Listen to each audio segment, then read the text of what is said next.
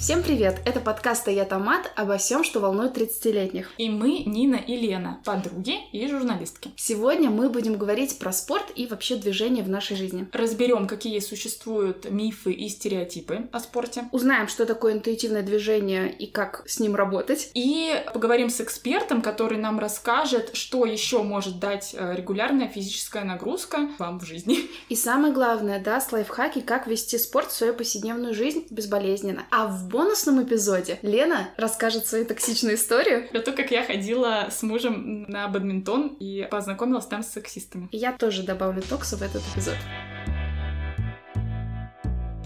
Лен, начнем с козырей. Каких?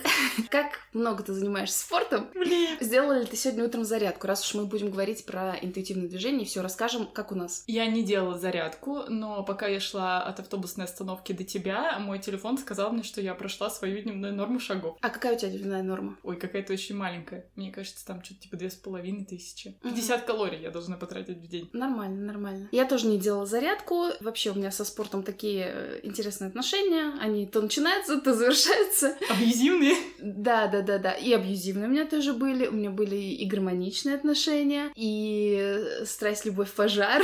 В общем, разные у меня отношения были со спортом. Сейчас у меня период очередного затишья, потому что я нашла новую болячку у себя. Возможно, из-за того, что я как раз начала заниматься спортом, но пока непонятно. Если про прошлое какое-то говорить, то в детстве я ходила на танцы плюс-минус профессиональные. Это вот был мой основной спорт. И как я потом уже, будучи взрослой, поняла, что там много было всего такого, что отвратило меня в итоге от какого-либо движения. И когда я поняла, тоже в взрослом возрасте, точнее не поняла, а у кого-то узнала, прочитала, что, оказывается, спорт и вообще движение не должно тебя убивать, а должно приносить тебе радость, для меня это была вообще новость-новость. Для меня новость-новость была, что спорт не то, что тебя не должен убивать, а от него зависит, сколько ты на самом деле проживешь, что это не только про внешнюю там какую-то составляющую, а что... ну вот то есть вот это то, что в детстве говорили, что надо обязательно делать зарядку, там обязательно заниматься, что это действительно работает, это научно доказано, это не просто потому, что там в очередной раз там кто-то из взрослых хотел тебя повыучать. Подушнить. Ну давай тогда сразу перейдем к мифам, которые вот у нас были, какие-то стереотипы в голове про спорт, которые потом оказались действительно мифами, а не правдой. И первый миф, который у меня точно был, то, что заниматься спортом нужно только для того, чтобы худеть или, наоборот, там, типа, не толстеть, оставаться в форме. Для меня реально было новостью, что я, как всегда, думала, если я не хочу худеть, то мне спортом заниматься не надо. Это, типа, нафиг надо. То есть в обычной жизни я могу просто, типа, ходить. А что я буду загибаться к 30, если я не буду заниматься спортом, такое мне в голову не приходило. Да, и причем, когда я стала погружаться в тему, я узнала, что на самом деле спорт, он немножко влияет там на похудение, но в очень незначительной степени. То есть, как бы, если ты там не смог наладить питание, я имею в виду какое-то правильно сбалансированное, когда у тебя там все есть, и фрукты, и овощи, и белки, и все такое, то спорт тут тебе не изменит. Спорт может там что-то подшлифовать, но в целом это не основная его задача сделать тебя худым или там каким-то таким, как тебе хочется. Ну да, и тут выяснилось недавно, что, оказывается, там типа ты можешь убиться на какой-нибудь тренировке, то есть быть очень сильно уставшим, но при этом потратить очень-очень маленькое количество калорий, что они на самом деле очень трудно сжигаются, и думать, что ты тебе себе создашь дефицит калорий посредством спорта, это типа очень самонадеянно, как выяснилось. Ну, мы тут с тобой, нам будет сложно рассуждать, потому что мы не очень знаем хорошо там анатомию, как это все работает, но, по крайней мере, на тех специалистов, которых я там подписана где-то в соцсетях, которые придерживаются, опять же, каких-то доказательных принципов, вроде как то, что ты потратил, например, калории на силовой, там, сколько-то там штук, после того, как ты идешь отдыхать, у тебя процесс продолжает работать. Вот это самая главная особенность организма, что ты сжигаешь калории не только в процессе вот этой вот поднятия штанги, но и после, после самой тренировки. Поэтому очень важно, например, делать отдых. То есть люди, например, думают, так, все, я худею, значит, я буду там 5 дней в неделю заниматься спортом, я буду... Какое слово взять, э, чтобы было много работать?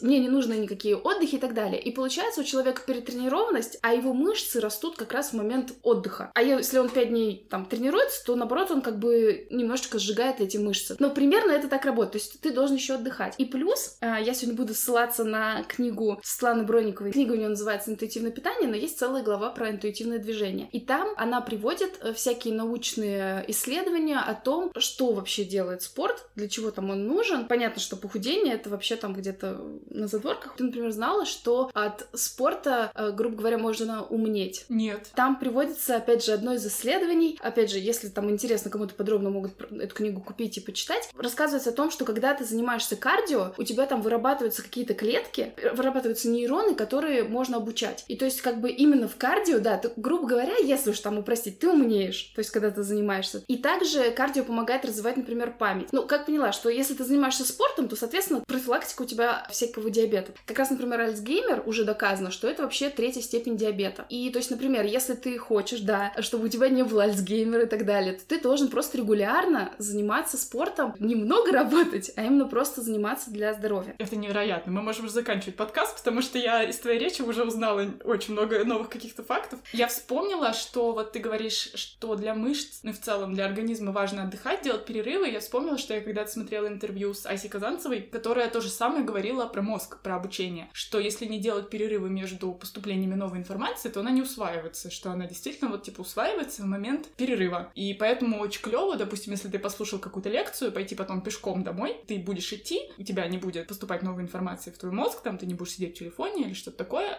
и в этот момент усвоишь. Ну, мозг это же тоже как бы там как мышца, как мышца, которую ты, видимо, прокачиваешь, и она потом э, набирается. Еще вот важный момент тоже, опять же, я просто когда читала вот эти научные доказательства, они меня очень э, вдохновили. Американские и канадские ученые проводили какое-то исследование на взрослых людях старше 65 лет. Они делали уже не кардио, а силовые, да, ну, всякие там, не знаю, поднятия гантель, ну, не сильных, больших. Они сравнивали изменения генетики, там, генетического фона, я не знаю, как правильно сказать. И у людей, которые занимались спортом, у них вот этот показатель был примерно такой же, как у 22 лет. То есть ты как бы продлеваешь себе молодость тем, что ты занимаешься спортом. Блин, как это ужасно, что я не занимаюсь спортом. Но у тебя еще есть время начать. Давай вернемся к мифам. А, что еще я раньше думала? Что, ну, про калории мы уже поговорили, то есть я думала, что если я съела пирожное, то я должна потом пойти и отработать его. Еще, что для меня было конкретно важно, я всегда считала, что спорт, он обязательно про преодоление, про какие-то тяжелые нагрузки. И если ты ненавидишь то, что ты делаешь, что это супер эффективно, что тебе должно быть больно, что ты должен прям упахаться, и чем больше ты упахался, тем круче. Да, у меня такая была, у меня был такой опыт. Э, несколько лет назад я решила там привести себя в форму и пошла в зал, занималась с тренером. Там было как раз преодоление себя, там были вот это повышение гантелей, где ты начинаешь с пяти, там выше, выше, ну, может быть, на шести я остановилась. И прям мне казалось, что вот если я поработала сегодня ударно, это я поработала, а вот все остальное, оно как бы не считается, никакой пользы не приносит. Я единственное, что могу вспомнить, это как я в детстве делала с мамой упражнения. У меня у мамы была кассета с шейпингом. Было три женщины э, на видео, и они делали разные, разную степень сложности упражнений. И потом уже, когда я выросла, и мне, видимо, стало надо худеть, я включила эту кассету и начала сразу фигачить самую сложную. И я помню, что я обливалась потом, мне было очень больно. И, как я уже сейчас понимаю, я вообще не соблюдала технику, то есть я там себе срывала спину, неправильно делала пресс и делала очень плохо своим мышцам тазового дна. Но я типа считала, что если я буду делать самую маленькую, вот эту вот самую простую тренировку, то мне это вообще не поможет. А после этого я еще фигачила, я брала такой обруч О, с шипами. шипами. Да, и до синяков. Потому что, ну, типа, если нет синяков, то это вообще неэффективно, что тут походило. Но я быстро закончила, потому что я так себе до черноты наделала, что я дня через три уже просто не могла взять этот обруч, мне было жутко больно. У меня тоже такой был прикол, что я пошла куда-то тоже на тренировку, тоже, по-моему, на шейпинг. Там тоже включали вот эти вот женщин в таких вот трусах поверх лосин. Мы делали тренировку, я, значит, сходила один раз. На следующий день я просто не могла даже сесть в автобусе, то есть я просто стояла, потому что у меня все болело, пятая точка, ноги и так далее. Это закончилось тем, что я просто больше никогда не ходила. Если ты вот так вот ударно поработал, то вероятность, что ты туда вернешься и захочешь снова это испытать, она очень вообще маленькая. Да, потому что у тебя, ну, ничего радостного с этим не ассоциируется, ты просто, ну, типа, себя уничтожаешь. И вообще, я вот хочу сказать, что в обществе тоже есть такое в обществе. я так отделила себя от него. Нет, на самом деле, у меня тоже. Если ты спортом занимаешься, то ты, скорее всего, это делаешь не потому, что тебе нравится заниматься спортом, а потому что вот либо там у тебя какая-то есть причина для этого, хочешь похудеть и так далее. Вот просто пример мой. Я решила, что надо начать бегать, потому что раньше э, я любила бегать, мне прям нравилось включать музыку, бегать по стадиону. То есть не то, чтобы я это много делала, но для меня это был какой-то способ э, расслабиться. И я стала это делать не очень давно, и выложила фотографию, что вот я побегала первый раз. И мне написали, во-первых, меня спросили, типа, с какой целью я решила, и как бы должна признаться, что я это делала не потому, что мне хочется, а просто для того, чтобы похудеть. И также, например, мне кто-то поделился своим опытом, что он не любит бегать, но он бегает. Существуют же разные виды спорта, но есть там супер распространенные, там бегать. Вот хочешь там, не знаю, быть в форме, бегай. Но есть люди, которым реально не нравится бегать, но они все равно бегают. Да, Лена поднимает руку, но они все равно бегают, потому что вроде как это полезно. Да, я вот как раз ненавижу бег. У меня очень плохая дыхалка или что это, я не знаю. У меня сразу начинает колоть в боку, и ну это так невыносимо. У меня сестра в какой-то юности своей вставала в 4 утра и шла бегать на стадион. И я никогда не понимала, как она это делает, потому что для меня это, ну, просто невыносимая трудность. И когда я узнала, что ты можешь выбрать себе вид спорта, который не будет тебя насиловать, в моем случае это плавание, который тебе даже будет нравиться, это просто был какой-то фейерверк для меня. Я такая, ничего себе, так вот, оказывается, как можно было. И я, кстати, хочу уточнить, что это не значит, что я каждый раз бегу на тренировку по плаванию такая, и пяточки у меня сверкают. Нет, мне тоже так же бывает лениво, но чем это отличается там от бега или какого-нибудь э, силовых каких-то упражнений, которые я тоже не люблю, что я вот преодолеваю себя вот на этой начальной стадии, я туда прихожу, и в процессе я все равно кайфую, я получаю удовольствие, какая бы я ни была уставшая, когда я туда пришла. Когда ты занимаешься тем, что тебе не нравится, то ты страдаешь на всем протяжении. Да, а еще самое главное, ты страдаешь, когда ты думаешь, что следующая тренировка у тебя должна быть в это время, и ты уже заранее, еще начиная с понедельника, знаешь, что тебе в среду надо идти, начинаешь думать, что у тебя есть какие-то болячки, придумать какие-то причины. Это я просто вспоминаю себя, как э, писала тренеру. Сегодня вот у меня на работе за пара. Я даже радовалась, что у меня на работе за пара, что я могу на работе посидеть до 9 вечера, вот, но мне только на тренировку не надо идти. Ну и давай в итоге разбираться, что же такое интуитивное движение. Тезис такой, что телу нужно двигаться, причем двигаться регулярно. И регулярность, я так понимаю, это основная характеристика всего этого мероприятия, чтобы быть здоровым и хорошо себя чувствовать. То есть вот как у нас есть гигиена, там мы чистим зубы каждый день, чтобы они не гнили. Есть какая-то психогигиена, зря я об этом поговорила. Ну, в общем, есть психогигиена, да, что ты стараешься как-то убирать токсы в своей жизни, допустим. И есть гигиена движения. Я подписана на тренера Зину Котову, которая, ну, вот продвигает вот эту вот идею об интуитивном движении. И ей часто задают вопросы, как часто нужно заниматься, чтобы вот быть в норме. И ответ, который поначалу меня шокировал, он продолжает его давать, потому что этот вопрос продолжает задавать, что на самом деле ты должен заниматься, как-то двигаться каждый день. Минимум вроде как 30 минут каждый день. Причем я это слышу не только от тренеров, я это слышу, например, от врачей. Там гинеколог, он обязательно тебе порекомендует, мамы ты не мама, планируешь рожать детей, не планируешь. Ну, в общем, в любом случае, любой женщине, да и, в принципе, мужчине тоже, нужно 30 минут в день обязательно любой активности, которая тебе нравится. У меня вот есть данные, что ВОЗ рекомендует 150 минут умеренной активности в неделю. Это получается, что если 5 дней брать рабочую неделю, то по 30 минут в день. Как, как я сказала. Да, я и говорю, что подтверждается. Либо 75 минут интенсивных тренировок, это, я так понимаю, таких, где ты прям сильно вспотел. Но я так поняла, лучше размер... Меньше, да лучше. Да-да-да, все таки Ленин с нами. Понемногу, но часто, чем вот один раз действительно упахаться. Немножко там разные цели, опять же, видишь, силовые они там развивают одни вещи, там генетику, кардио, там твои мозги и так далее. И еще я узнала, опять же, еще сыпанул научным фактом, что вот, например, ты чувствуешь себя вялый, да, и ты говоришь, ну, наверное, не буду я заниматься спортом, я очень там, себя чувствую без сил и так далее. Так вот, тоже оказывается, что во время занятия спорта даже 15-минутная прогулка, там даже 20-минутная прогулка, она помогает каким-то образом, там, опять же, вырабатывать какие-то клетки, которые как-то влияют на митохондрии, которые отвечают за нашу энергию. да.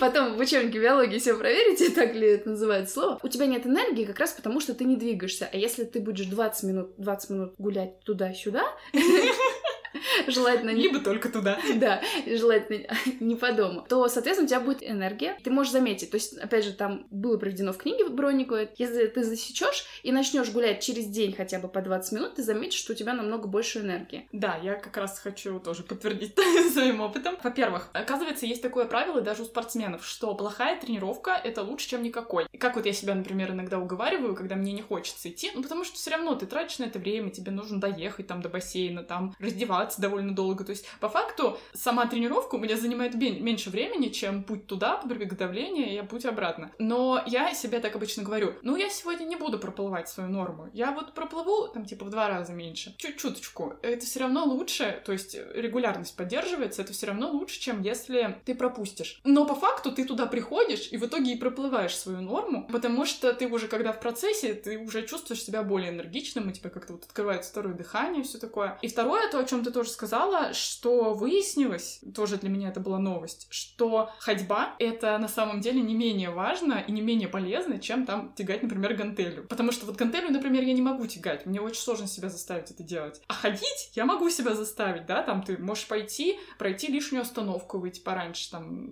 из автобуса или откуда-то. Ну, что-то такое. И может приятная какая-то быть прогулка, ты там можешь смотреть на красивые виды. Я вот, например, очень люблю слушать музыку, и мне вот приятно идти, чтобы у меня в наушниках что-то было. Либо подкаст. Есть фраза кардиолога, Леви, по-моему, фамилия у него, он говорит о том, что человеческое тело создано не для бега, а для ходьбы. О, то, есть, то есть как раз действительно это супер полезно. Есть же такая зацикленность, что надо бегать, надо бегать, но никто не говорит, надо ходить. Ну нет, говорят. Но это... мы их не слушаем. Но это не так продается, скажем, хорошо. Ну, кстати, да, потому что для бега, наверное, ты должен все равно купить какую-то там экипировку более-менее, как минимум кроссовки. Для того, чтобы ходить, тебе ничего не надо, тебе надо выйти и идти. Еще я выяснила, что, оказывается, тоже полезно заниматься, ну и вообще почитать, поизучать, как это работает своим дыханием. Есть там разные типы дыхания, грудное, диафрагмальное. В общем, можно дышать грудью, можно дышать животом. И там у женщин, кстати, есть какие-то тоже с этим проблемы, потому что я вот сейчас буду путать, но, в общем, по-моему, у женщин больше распространено дыхание животом, что ли, и наоборот грудью, потому что в животе там что-то больше органов расположено, чем у мужчин. В общем, смысл в том, что это тоже важно, этим тоже нужно заниматься, а мы обычно упускаем это из виду, потому что, ну, это какая-то легкотня, что я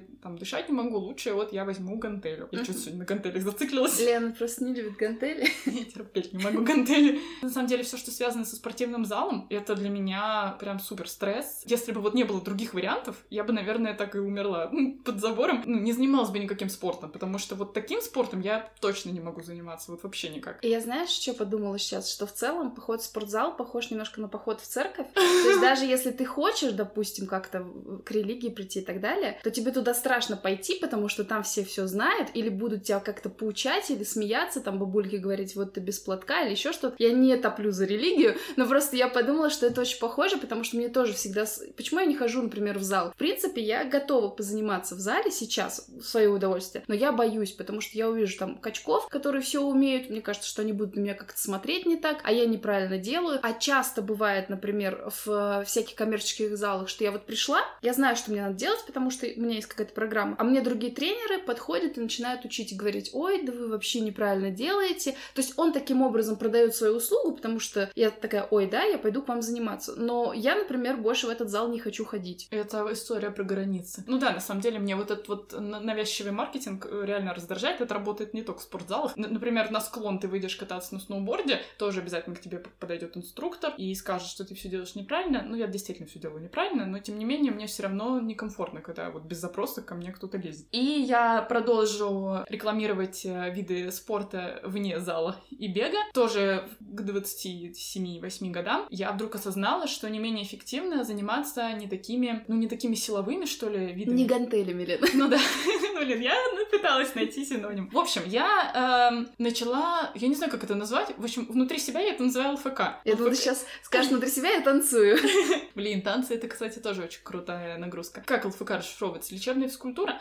Для людей как бы вне темы обычно это что-то для больных. Но по факту, да, она как бы лечебная, это изначально, наверное, было придумано для людей, у которых есть какие-то ограничения. Но смысл в том, что вот есть всякие пилатес, йога, вот это все. И я узнала, что оказывается, если вот ты просто стоишь, там делаешь какое-то упражнение, и ты можешь даже в этот момент не потеть. Ну, то есть внешне, со стороны, ты будешь выглядеть, как будто ты вообще ничего не делаешь. Но ты там давишь на правильный палец, правильно дышишь, правильно группируешь свои мышцы, что-то там правильно давишь пяткой в пол, и в итоге у тебя там ягодичная мышца аж горит. Ну, то есть вот, вот эта фигня с правильной техникой реально работает. То есть ты не обязательно должен махать гантели.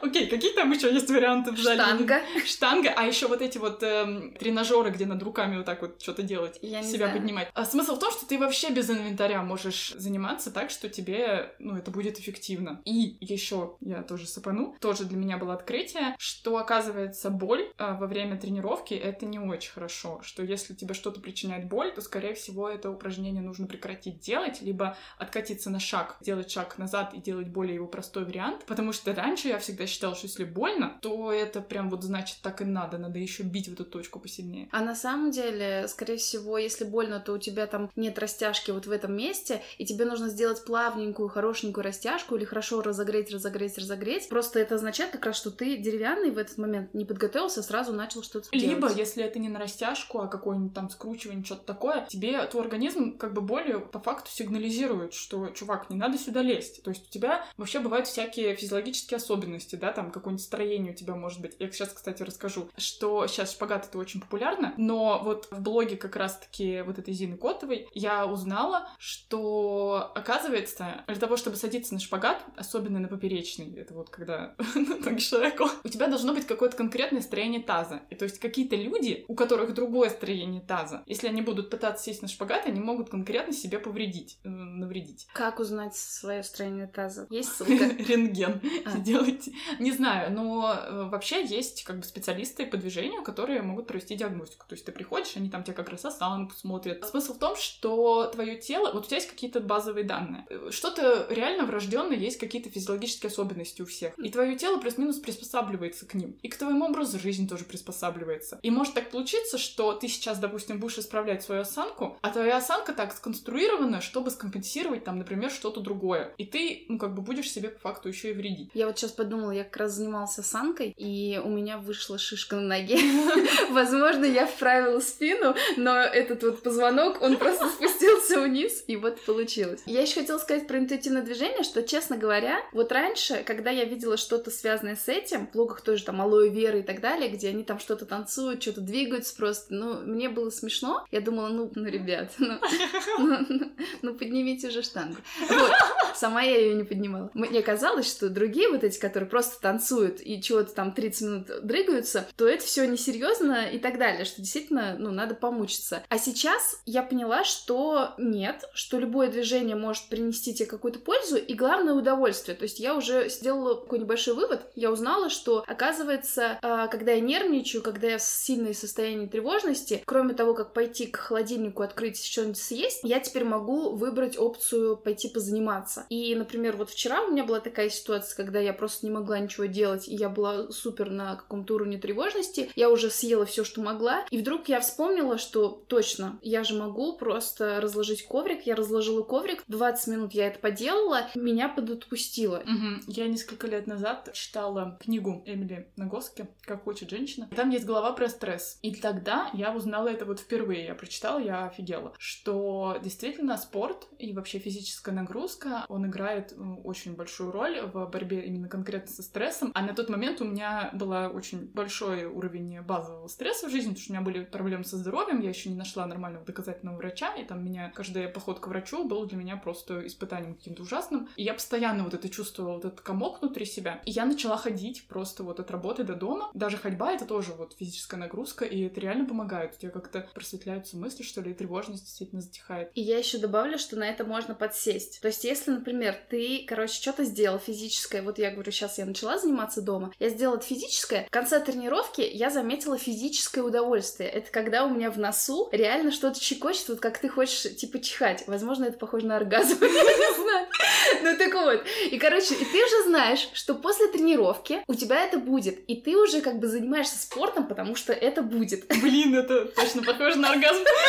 Но это очень круто. Нет, лучшей рекламы для тренировки просто не существует. Чё, будем говорить с экспертом? Да, давай. У нас эксперт Лида Бакуменко, фитнес-тренер, работает в направлении коррекции фигуры и осанки. И мы задали Лиде несколько вопросов. Первый блок был посвящен э, вот этой дихотомии спорт и бодипозитив. Враги они или друзья? А Как заниматься спортом из любви к себе, а не из ненависти? И как спорт может помочь в принятии себя, своей внешности, понимаю. Вообще, мне кажется, что большинство людей уверены, что бодипозитив якобы побуждает людей перестать заботиться о своем здоровье. Когда мы говорим про бодипозитив, как будто бы большинству людей представляется сразу мужчина или женщина с такой э, грязной головой, что от него есть какой-то неприятный запах, волосы по всему телу и, скорее всего, лишний вес. Хотя бодипозитив — это вообще о другом. Для того, чтобы быть точно, мне стало интересно, я прям полезла в интернет, чтобы чтобы найти точное определение. Бодипозитив — это движение, которое выступает за право комфортно ощущать себя в своем теле, свободно самовыражаться и принимать тела других людей такими, какие они есть. Мне кажется, прям само определение как-то пропитано заботой о своем теле, о здоровье, и, конечно, спорт здесь э, только поможет. Как вообще заниматься спортом из любви к себе, а не из ненависти? Первое, что хочется сказать, что вообще наш мозг очень легко фокусируется и замечает недостатки. Нам, в принципе, это гораздо легче делать не только в своем теле, но и в окружающей нас обстановке, в мире, в работе. Нам легче замечать какие-то несоответствия. То есть, например, мы чаще можем замечать, что, например, не выспались или у нас что-то болит, чем, например, просто в течение дня отметить, ой, у меня сейчас много энергии или мне сейчас нравится погода, мне нравится то, как я выгляжу. То есть здесь важно понять, что для того, чтобы замечать что-то хорошее в теле, в жизни, в отношениях, в принципе, нужно прикладывать больше усилий усилий. Советы, наверное, которые я бы дала человеку, который только начинает заниматься спортом и хочет это делать, да, вот заботой о себе. Первое — это как бы эгоистично это не звучало, но всегда напоминать себе, что вы у себя самый важный и близкий человек. Мне кажется, мы все как будто бы ждем, что много любви и заботы о нас будет извне. Конечно, у нас есть родители, партнеры, друзья, коллеги, но на самом деле самую большую любовь и поддержку можете дать себе вы сами. Ведь вы сами находите с собой большую часть времени. Важно, чтобы это чувство заботы, чтобы оно исходило от вас, ведь вы правда можете его дать себе. Второе, что бы я посоветовал, это опираться на свои потребности и предпочтения. Что я имею в виду? Например, вы уже занимались спортом, возможно, вы делали это в тренажерном зале и ездили после работы 2-3 раза в неделю в зал. И вот представьте себе, да, у вас день тренировки, и, скорее всего, в день тренировки вы прогоняете, вот сидя на работе, мысль о том, что вам нужно ехать в зал. После работы вы заставляете себя все-таки туда поехать. Едете в этот зал, заставляете себя заниматься, прям делаете над собой усилия, чтобы выполнять определенное движение. И даже сделав всю тренировку по плану, вы все равно выходите из зала немножко неудовлетворенные. То есть чувствуете вот сколько в этом во всем напряжения и недовольства. Возможно, вам просто не подходит, например, формат заниматься вечером. Возможно, у вас к вечеру уже очень мало энергии, и вам скорее больше подойдет формат заниматься утром. Может быть, это будет 10, 15, 15-20 минут, да, сколько у вас есть, но утром у вас больше энергии и желаний. То есть важно спросить у себя, а когда мне хочется заниматься, когда мне это удобно? И учитывать ваши предпочтения. Когда мы говорим о спорте, всем сразу приходит фитнес, тренажерный зал, но на самом деле очень много разных активностей, которые могут выступать вместо зала. Возможно, вам нравится какой-то командный спорт, например, там волейбол, да, пионербол, или, например, вам нравится бегать, вам нравится надеть кроссовки, нравится, когда волосы у вас развиваются, вы быстро перемещаетесь, нравится ловить вот это ощущение после пробежки, вот это ощущение, знаете, такое сладкое, эйфории, когда тебе кажется, что ты можешь все, и мир тебе подвластен, но очень такое классное. А возможно, вам вообще не нравятся все эти активные виды спорта, такие как бег, волейбол. Возможно, вам больше подходит что-то такое спокойное, вроде йоги, пилатеса, растяжки, либо, может, например, умного фитнеса, направление, в котором как раз-таки я работаю. То есть спросить у себя, а какой вид спорта, какая активность мне подходит, а чего мне хочется. Это будет тоже очень классно, потому что вы будете получать наслаждение уже в процессе. И третье — это учитывать особенности своей психики. Что я имею в виду? Несмотря на то, что я тренер, мне очень сложно начинать тренировки. То есть вот самым сложным во всем э, процессе тренировки для меня является решить, что я сейчас буду тренироваться, надеть форму, расстелить коврик и начать хоть как-нибудь двигаться. Вот это для меня просто самое сложное. Как я с этим работаю? Я просто мысленно себе говорю, так, Лида, сейчас мы наденем форму, начнем двигаться. Я знаю, что ты не очень хочешь этого делать, но давай мы вспомним вот это вот классное ощущение после тренировки, благодарности тебе, когда ты понимаешь, что ты довольна. У меня еще не было такой тренировки, о которой я пожалела. И, в общем, я вот этот этап начала тренировки все время напоминаю себе о том, как мне будет классно после, и это помогает мне заниматься. Возможно, вам так же, как и мне, сложно начинать. В этом случае сделайте для себя процесс начала тренировки как можно проще. Например, а, если вы занимаетесь тренером, Персонально, там, онлайн или вживую, это не важно. Договоритесь заранее о днях тренировки. То есть вы будете, например, четко знать, что человек вас ждет в определенный день, в определенное время. Это будет как бы ответственность перед другим человеком. Или если вы, например, занимаетесь а, в каком-то студии, в зале, находите студию, зал максимально рядом с домом, чтобы вам нужно было прикладывать как можно меньше усилий, чтобы дойти до зала. То есть сделайте вот это начало тренировки самым таким простым. Или, возможно, вам сложно заканчивать тренировку. То есть вы начинаете ее легко, а потом как будто бы не хочется делать лениво. Поставьте себе какое-то временное ограничение. 20, 30, 40 минут. То есть вот вы занимаетесь, например, какой-то минимум. Если вам, например, там 20 минут. Если вам хочется продолжать заниматься дальше, вы делаете это себе в кайф. А если не хочется, вы собираетесь, да, и заканчиваете тренировку без каких-либо недовольств к себе. То есть вам так будет проще, вашей психике так будет безопасно. Вы знаете, что сейчас я позанимаюсь своим минимум, а дальше как мне хочется. И это тоже даст вам такую некоторую свободу.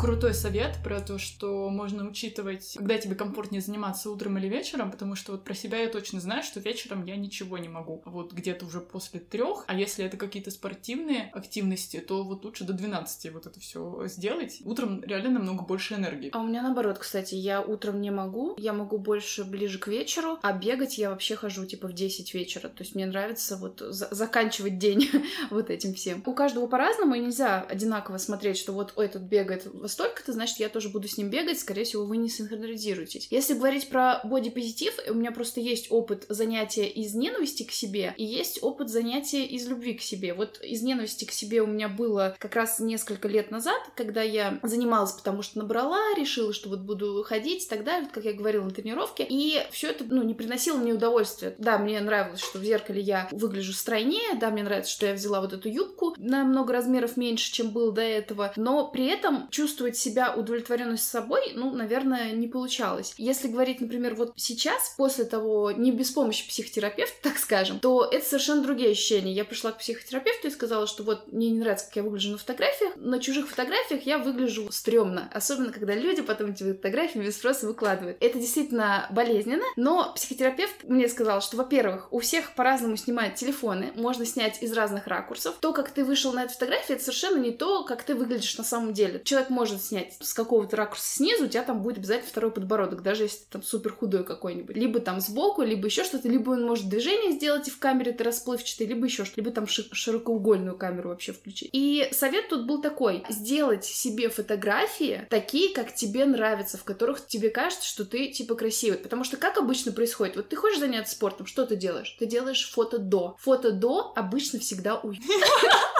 Так, у нас нет мата. Фото до обычно всегда уродское. Это да, потому что ты надеваешь такие специальные трусы, чтобы у тебя все валики выходили, чтобы жопа хорошо видна была, бока видны. И вот это фото до, оно у тебя хранится. И ты потом там сравниваешь с после, а если тебе еще после не нравится, только загоняешься. Упражнение такое, ты фотографируешь себя не вот так вот, как надо вот встать, а просто встаешь красиво в той позе, как тебе нравится, ты смотришь на себя, что у тебя там красивое тело, женственное, есть какие-то округлости, еще что-то, и ты когда на это смотришь, то ты думаешь, ой, да, у меня вот зато какая грудь красивая там или еще что-то. И ты начинаешь уже вот эти вещи, как и Лида говорит, подчеркивать уже в следующий раз. Там иду мимо зеркала, не думаю, ой, блин, живот висит, конечно. А тут ты идешь, думаешь, блин, а черт, грудь как хороша. Я, кстати, хочу еще добавить, сейчас ты говорила, я вспомнила, что когда я начала заниматься, это было на карантине, я занималась вот как раз вот этим аналогом ЛФК, в общем, такими спокойными тренировками. Для того, чтобы правильно технику делать, нужно, ну, лучше всего заниматься перед зеркалом. У меня было такое зеркало, как бы просто кусок зеркала, который я не повесила, я его просто ставила перед собой. И реально заметила, что ты вот там делаешь какие-то упражнения, и ты в какой-то момент ловишь себя на мысли, что ты себе нравишься в зеркале, что ты вот там как-то тянешься, что-то делаешь, и думаешь, да я просто богиня. Ну, действительно, иногда смотришь, особенно если зеркало еще какое-нибудь не такое, там какой-нибудь примерочный магазин, там бывает свет вообще какой-нибудь ужасный, думаешь, господи, как вообще люди со мной общаются и не блюют этот момент. Следующий блок. Мы уже немного его затронули, мы еще раз акцентируем внимание про то, как спорт помогает нам э, справляться со стрессом, и Лида, наверное, нам подробнее про механику именно это расскажет.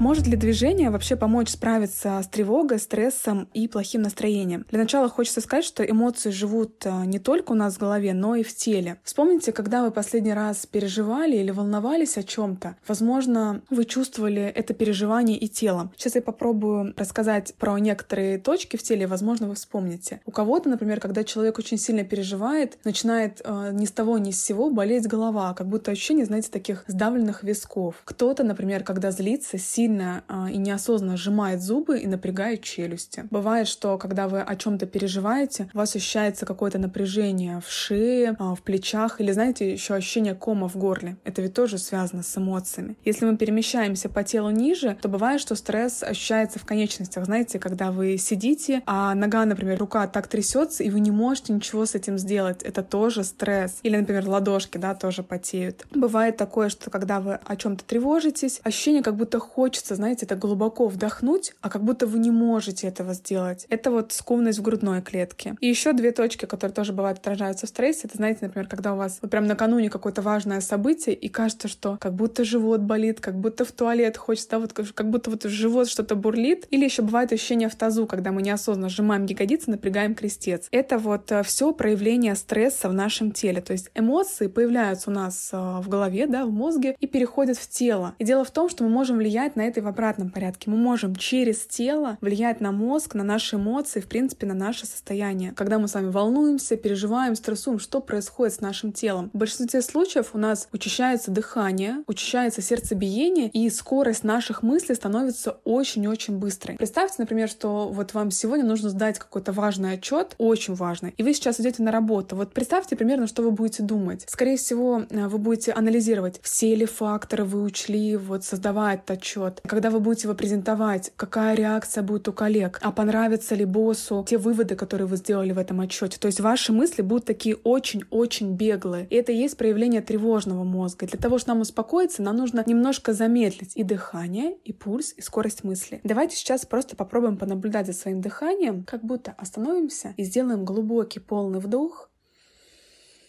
и опустошающий выдох. Глубоко вдохнем носом и полной грудью. И выдохнем до конца.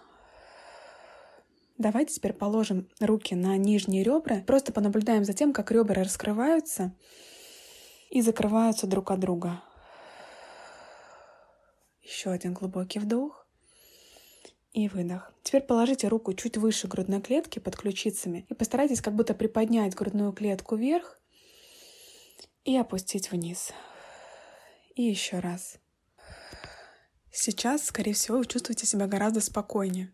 Что произошло? Мы с вами сейчас заставили наш мозг сфокусироваться на одной задаче. Вообще наш мозг очень сложный компьютер, но в чем-то он устроен очень просто. Например, а, когда мы тревожимся, наши мысли очень беглые, да, скорость а, мышления быстрая. Но когда мы заставляем мозг фокусироваться на чем-то одном, как мы сейчас с вами фокусировались на дыхании, у нас сразу замедляется дыхание, пульс и скорость мысли. И это начинает напрямую влиять на наше состояние. Также работает и с тренировками. Направление, например, в котором я работаю, умный фитнес и работа с осанкой. В этом направлении нет цели сделать как можно больше повторений, упахаться как можно больше. Есть цель почувствовать, как ваше тело работает, как оно двигается, какие мышцы включены. То есть во время тренировки вы делаете акцент на какой-то части тела, и это помогает вашему мозгу держать в фокусе только одну задачу. И именно вот это состояние, когда вы держите во внимании только что-то одно, дает вот это вот спокойное и умиротворенное состояние после тренировки, вот как мы сейчас с вами просто подышали. Я думаю, что сейчас вы чувствуете себя чуть более а, размеренно.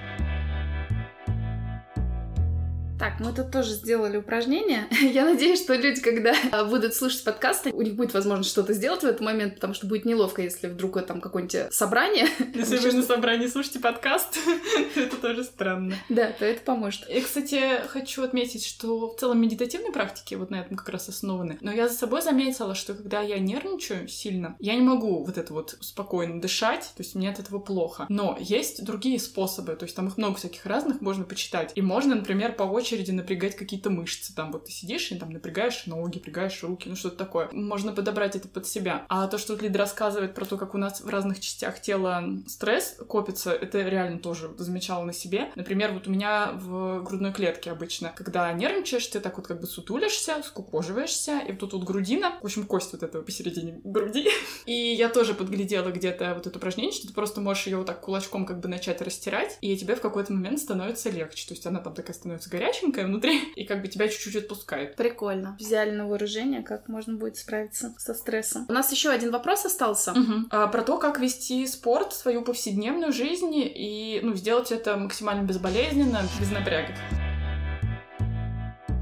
Как вообще вести спорт в свою жизнь безболезненно? Вообще очень классно сформулирован вопрос, почему, в принципе, когда мы начинаем заниматься спортом, почему это приносит боль и разочарование? Мы с вами такие люди, что мы не вводим спорт как-то плавно. Если мы начинаем заниматься спортом, то это прям очень серьезно. То есть, условно, там есть наша прошлая жизнь, где мы кушаем пиццу на завтрак, обед и ужин и никак не двигаемся, проводим черту. Все, с понедельника начинается другая жизнь. Тренировки три раза в неделю, а лучше все пять. Идеально идеальное сбалансированное питание, много активности и никаких поблажек. Возможно, вы сможете так э, продержаться день, два, неделю, возможно, месяц, но где-то в силу жизненных обстоятельств, скорее всего, совершите какую-то ошибку, например, у вас не получится пойти на тренировку, или вы съедите какую-нибудь булочку, и вот вы начнете себя ругать, и вот те высокие ожидания, которые вы хотели получить от себя, да, постоянные тренировки, сбалансированное питание, активность и то, что вы сделали на самом деле, будет очень сильно отличаться, и в этом будет очень много разочарований. Проблема в том, что мы всегда строим от себя высокие ожидания, и потом, например, как-то ошибаясь, нам очень сложно снова вернуться к тренировкам, снова следить за питанием. Гораздо легче и безболезненнее просто аккуратно внедрять маленькие привычки. Я считаю, что это имеет больше смысл и гораздо легче делать. Что вообще можно сделать уже сегодня и без покупки э, инвентаря и абонемента в зал? Вообще, я считаю, что спорт — это не только фитнес и тренажерный зал. Спорт — это, в принципе, любое движение, которое вы делаете в течение дня. Я бы назвала даже спорт не спорт, а просто дневная активность. Вспомните сейчас свой обычный день, обычный будний день. Какое у вас расписание? И постарайтесь добавить какую-то активность в течение вашего рабочего дня. Что я имею в виду? Например, вы добираетесь а, до работы на общественном транспорте. А что если выйти, например, на одну, на две остановки раньше, ну, в зависимости от времени, которым вы располагаете, и просто пройтись пешком? Если хорошая погода, скорее всего, это зарядит вас хорошим настроением, добавит вам активности, и вы придете в офис уже более э, взбодренный, более энергичный. А что если, возвращаясь домой с работы, подняться не на лифте, а пешком? Гулять с собакой, например, да, если у вас есть домашнее животное, это очень здорово. Или, например, приглашать своего партнера или свою подругу прогуляться в какой-нибудь дальний магазин на районе для того, чтобы пообщаться и походить. Также хочется вам напомнить про любую бытовую активность, потому что помыть посуду, сделать уборку, вымыть все полы — это тоже дневная активность. Чем больше активности в вашем дне, тем более вы будете здоровы, потому что, в принципе, наше тело предназначено для того, чтобы двигаться, и наше тело очень любит движение